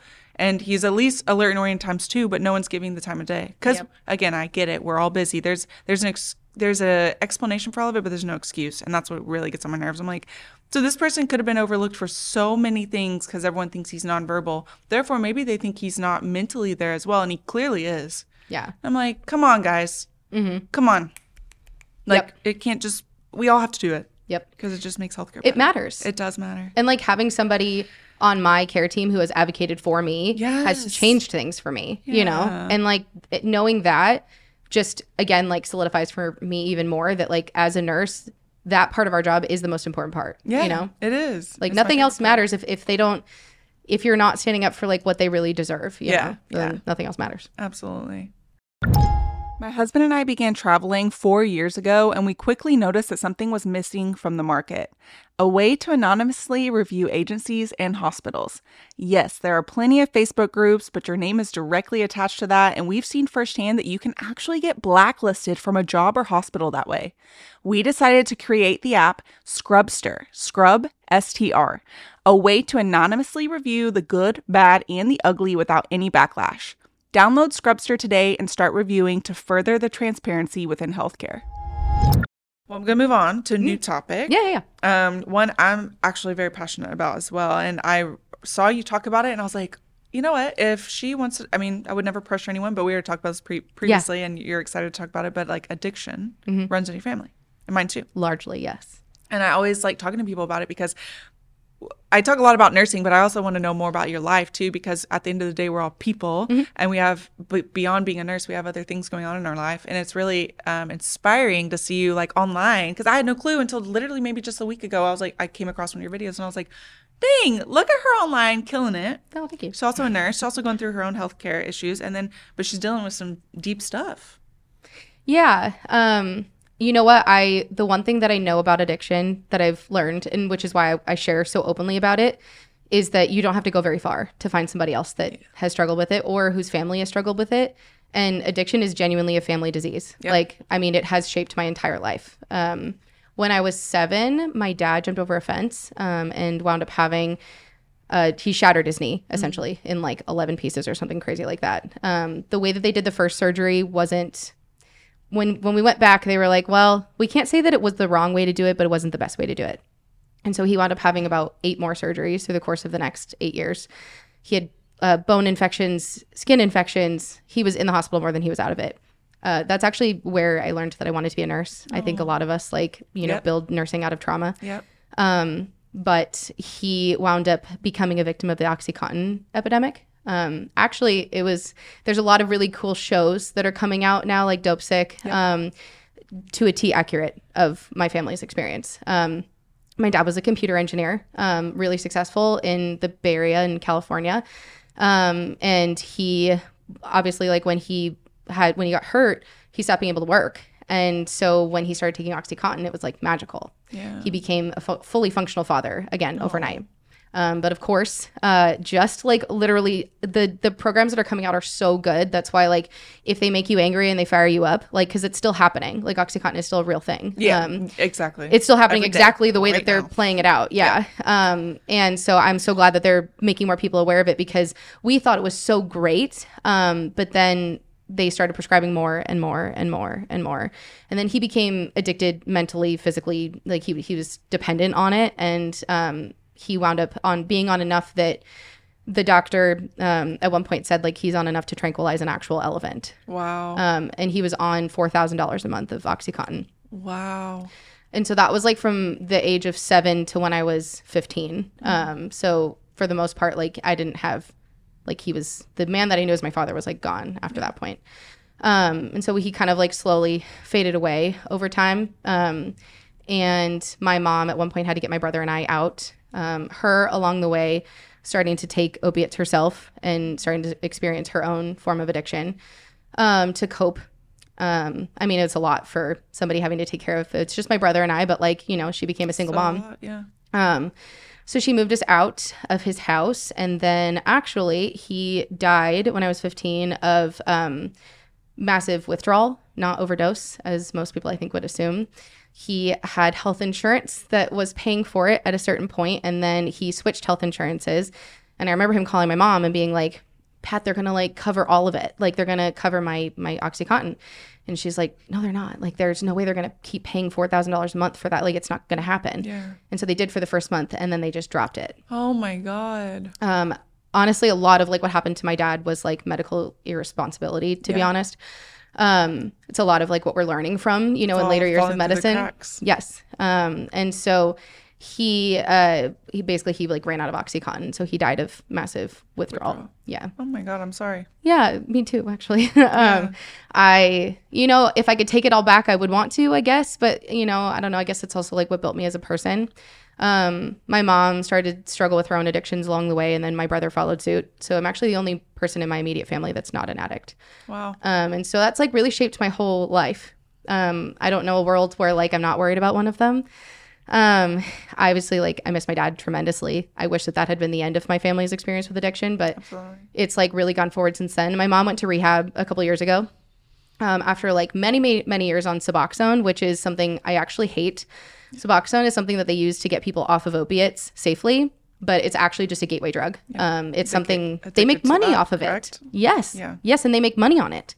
Um, like when my mom came off so of hers, her doctor literally called her the month after she left rehab. Same thing happened with my brother because my brother is in, in rehab right now. Um, and they literally called her and were like, "Hey, so are you gonna come get your prescription of Suboxone? Like they will, they, they hound you for it because they make money off of it."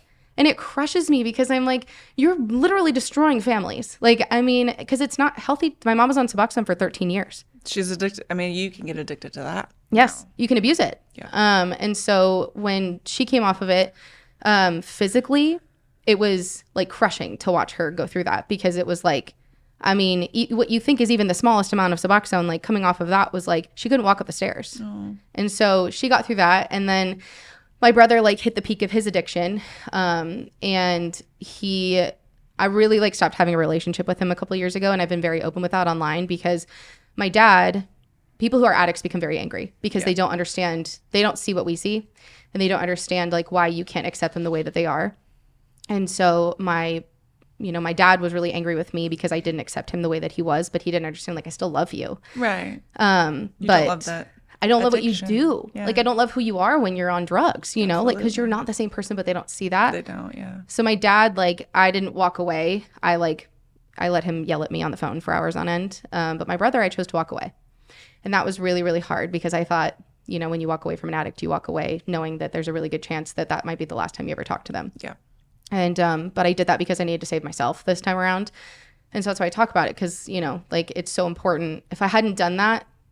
Actually, that was one of the biggest decisions that influenced him going into rehab was his loss of his relationship with me mm-hmm. You made me cry. Sorry. Um, because he used to be my best friend. Um, because obviously, like we went through all the same, like we lost our dad together. You know, we watched my mom suffer together, Yeah. and so he's six months sober now. congrats to him. Congrats to you too. And he, we did our like meeting of amends, which was wild. That's like, like I that's that's the video I saw. yeah, I think that's really cool. And I'm really excited for your family too cuz that that shit's hard. it sucks. I mean, the fact that you feel the way that you do listening to me talk about it, that's how I feel when I listen to other people talk about it who've experienced it. Cause Yeah. it's like pain I wouldn't wish on anybody. It Yeah. hurts, you know, to watch somebody you love. Like it's grief, but you watch them die slowly in front of you. It's Yeah. awful. And you watch them turn into someone they that they're not. Yeah. And you're correct. Like they they think nothing's changed, but that's the addiction talking. Yeah. They've fully changed. They're not who you know. Yeah. And it's hard. I would I would say mine's a little different, mostly because I didn't grow up with my dad. Mm-hmm. Um, he was an addict when, when I was born.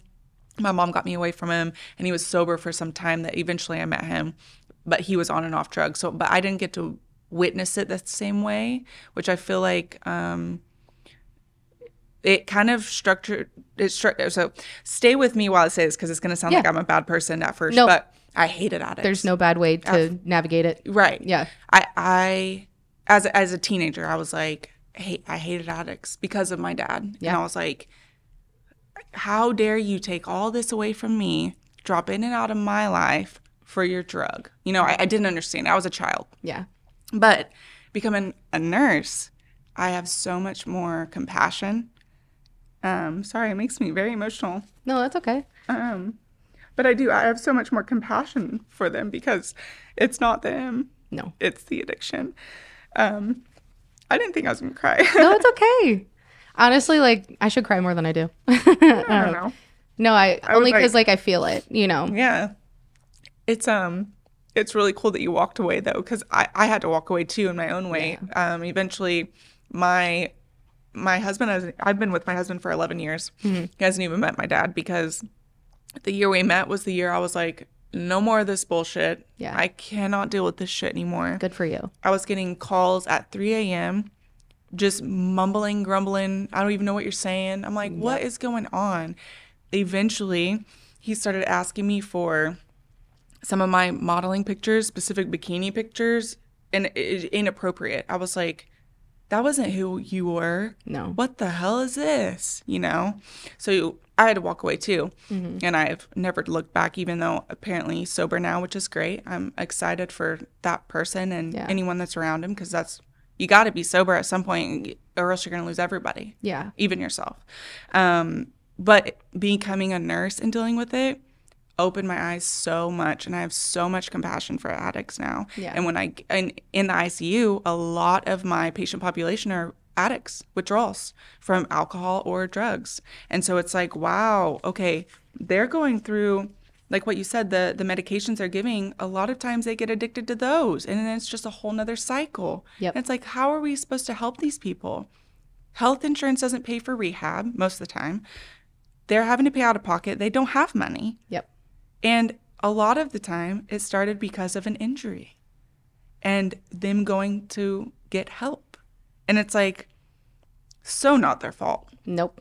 I mean, so frustrating. it's so sad to watch people become like victims of the system, you yeah. know? Yeah. And there's so much money behind narcotics. Um, and that's why like Oxycontin was like so scary because the amount of money that was behind it was ruining these people's lives, you know? Like I almost like it's really hard for me to watch those shows. Like in the first like 10 seconds, I'm already like crying because Yeah. it like it's so awful to me to know like how many other people are affected by this. Yeah. You know?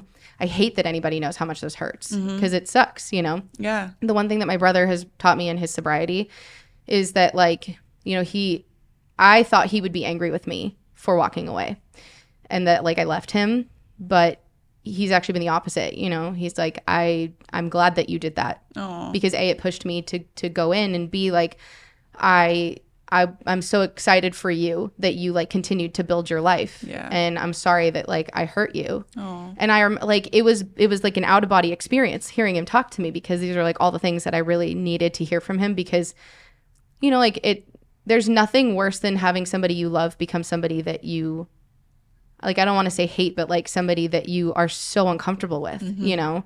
My dad uh, often like when people become addicts they adopt other like negative behaviors. My dad became a hoarder So like my childhood home was like covered in like maggots. Um, we were like not allowed to go over to his house at a certain point. There was nowhere to sit. Like I don't talk about that very often, but like I'm trying to because I think that's something that people can feel shame over. You know, it's really easy to feel embarrassed that like that's your parent. You know, yeah, yeah. but again, like my dad, like God, when he was when I was little, God, he was like the coolest guy, you know? Yeah. Like he was so sweet and like that man loved me endlessly and I know that. No matter how many times he was upset with me, no matter how many times he like yelled at me because he didn't understand like why I didn't want to come hang out with him. Yeah. Like he loved me, you know? right. And so I've like I remember that at the bottom of those people is a person that does want to get better. Mm-hmm. They just don't know how. And chemically, like as a nurse, like I remember when I like went through nursing school and I got to like learn about opiates and like what they do to the brain. I remember thinking like, oh my God, like it Yeah. makes sense. Like, like this wasn't even his fault, you know? Yeah. Like literally physically his body reprogrammed itself to need it. Yeah. And then we didn't when he didn't have it anymore, of course he became a miserable human being. Like who wouldn't, you know? Right. And so I gained a lot of compassion like when I became a nurse. Yeah. Pieces of me that were really angry with him like healed a little bit, you know? And that's such a beautiful thing. But my brother is in like the coolest program ever. Like I I'm going to scream to the rooftops. City team in Oakland, if you ever hear this, God bless you guys cuz honestly like he my brother didn't have health insurance and state health insurance really only um, directs you to like outpatient rehab especially if you're on suboxone Yeah. and you and i both know that suboxone is actually not a treatment not really it's just a, it's a it's a band-aid It's a. It, that was just about to say that. Yeah. Um, and so my brother, if you're on Suboxone, they just put you in outpatient rehab. That's all they do. Um, and so most inpatient rehab places actually won't take you. They won't take you on, despite the fact that your physical symptoms will worsen. Like when you come off of Suboxone, it's it's not as awful as if you come directly off of opiates, but it's it's pretty awful. It's- Yeah. it's a bad experience. And so you need to be in somewhere where you're supported and where you have like counseling and stuff. And so he he God bless. I don't like thanks dad. Um I think he got into this program where it's a residential program. So he lives there. Um he's he's lived there for the last 6 months. Um and they have like 24/7 counseling, 24/7 like uh meetings, like they have like NA meetings, Yeah. AA meetings. Um they uh, work in the community. They do volunteer work. Like it's a fully like I don't know what's the right word for like it's a fully like functioning unit. Like Yeah. the The the resources are all there. yeah, and it's incredible. Like he wouldn't have been as successful as he has been without that place. And I'm like so more places like that should exist. Yeah. You know? Absolutely. And you'd never think that somebody because my brother was like a genuine addict. Like I mean, he his drug of choice often was Xanax. Um and but he was on Suboxone. So they Mm-hmm. just were like, well, he's in there he's technically in rehab. Yeah. But like not if you can abuse Suboxone even, you know. So the system is the you know, the entire rehab system is incredibly broken. But like Absolutely. there are like good places. I mean, I don't know how we make more. it's run by Mm-hmm. the Salvation Army. So like I don't know how that came to be, but like it's it's been really good for him. Um Well, so, like like you just said, like oh, he's on Suboxone, he's in therapy. Mm-hmm. No, a lot of these people need need counseling. yes. Need need further. Why did they even start? Because Mm-hmm. that's typically what we got to fix is Yeah. talking about their traumas. You know, everyone pain is relative. I say that all the time.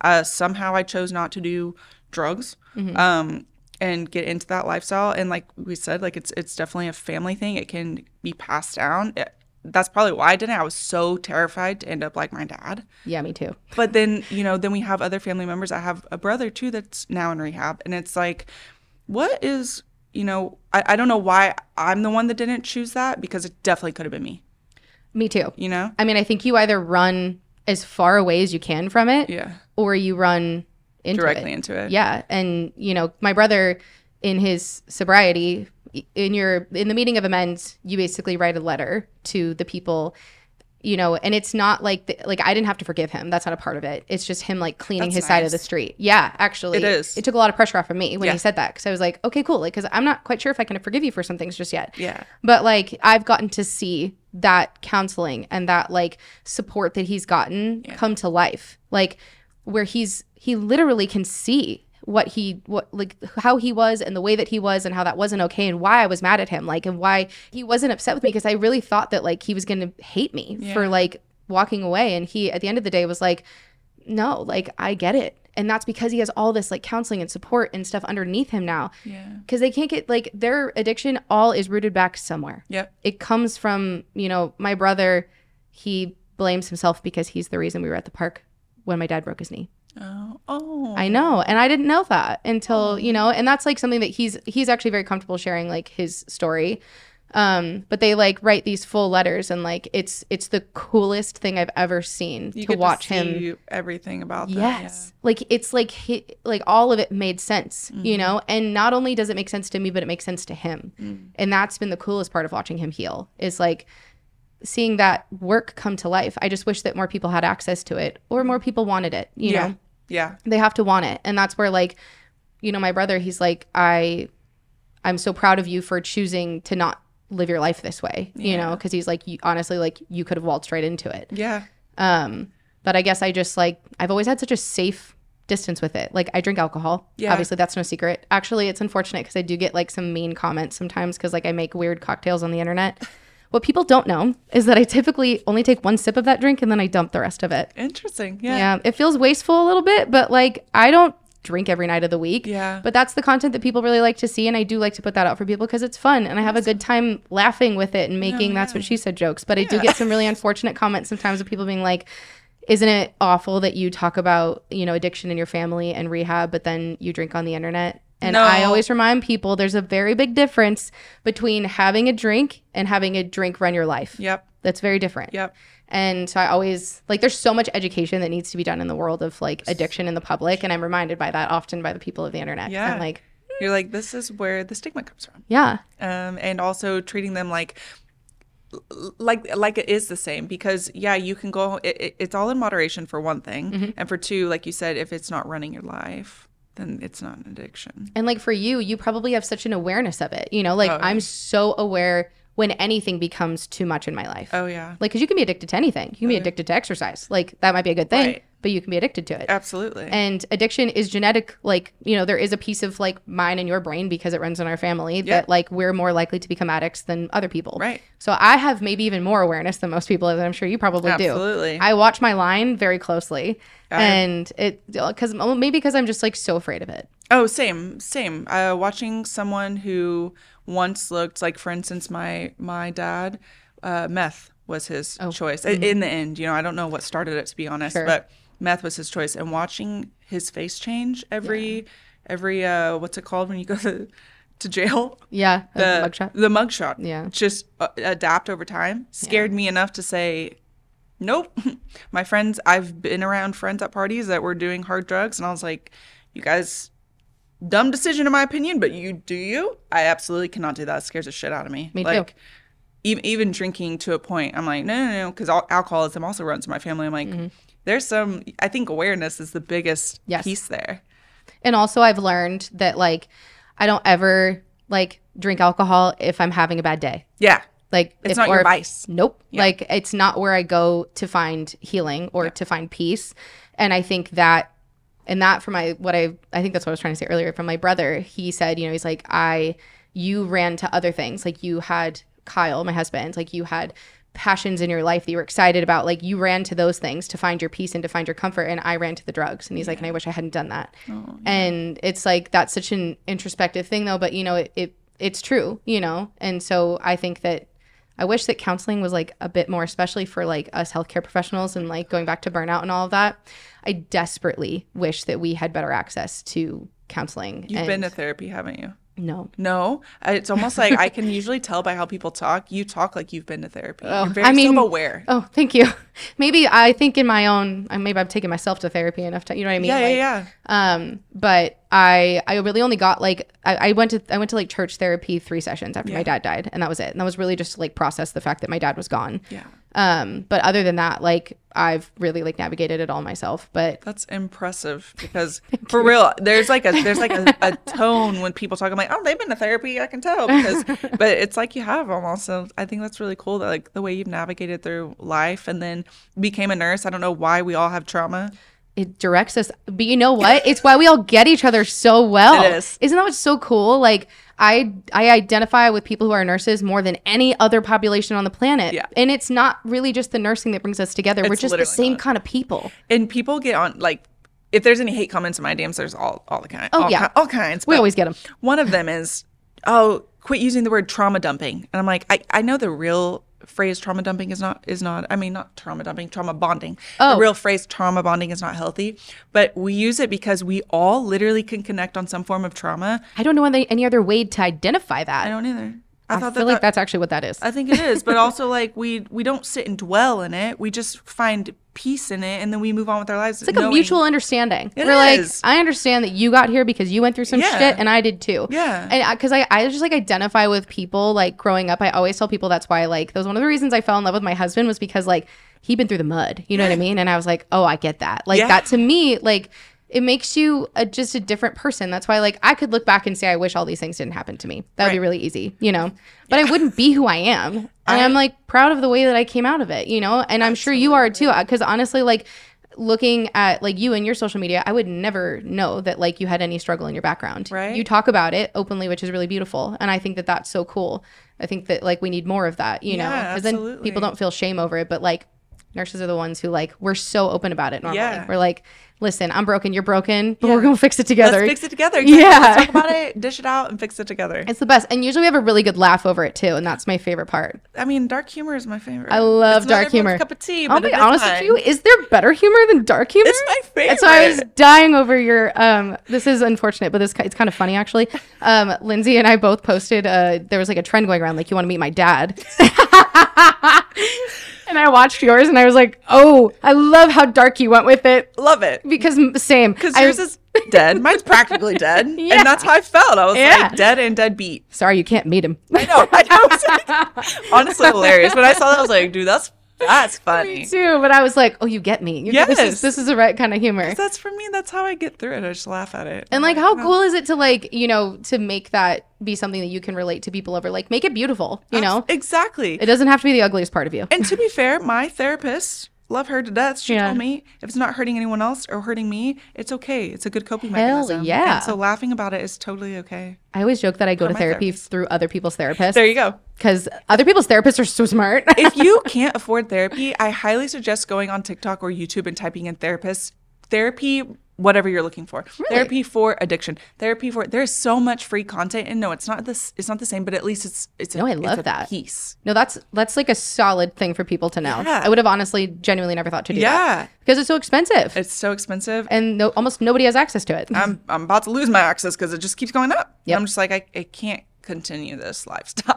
Yeah. I mean, I want to. It's it's the best piece of my life was therapy, honestly. But uh, it, yeah, it's ridiculous, and I swear they do that on purpose. oh yeah, I mean, well, and they also like Not them themselves, the healthcare system. Yes, yes, yes, what I mean. yeah. Well, and like the therapists themselves, they have to make money too. They got to pay the bills. They got to put dinner on the table. You know, and so I don't blame them. Like when they have to charge more because insurance companies are are you know hounding. They're taking all their money. Yep.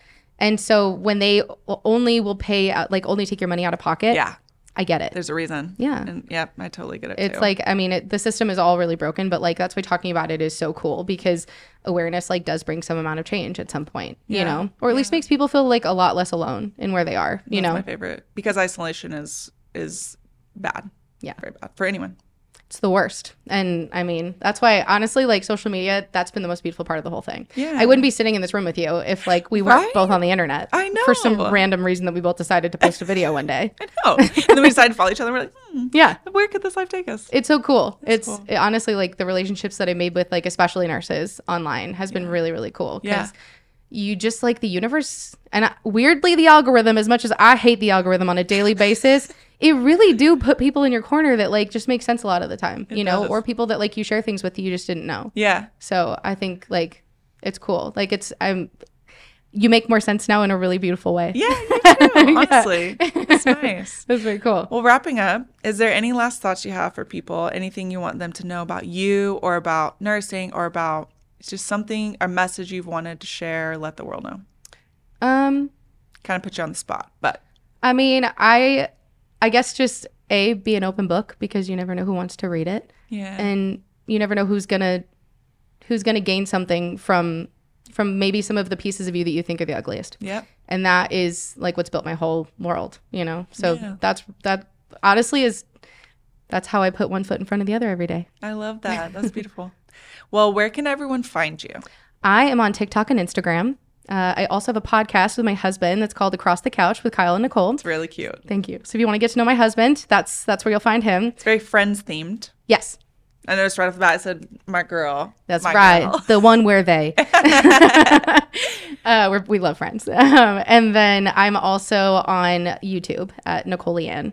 Weirdly, not Nicole Leanne six there. Taken. Okay. Oh, of course. Ugh, of course. Well, I'll link those in the description. Thank you. And um, thank you so much for coming. Thank you so much for having me. It's I love been this. lovely to meet you. Yeah, you too. And uh, until next time, guys. Yeah. Bye.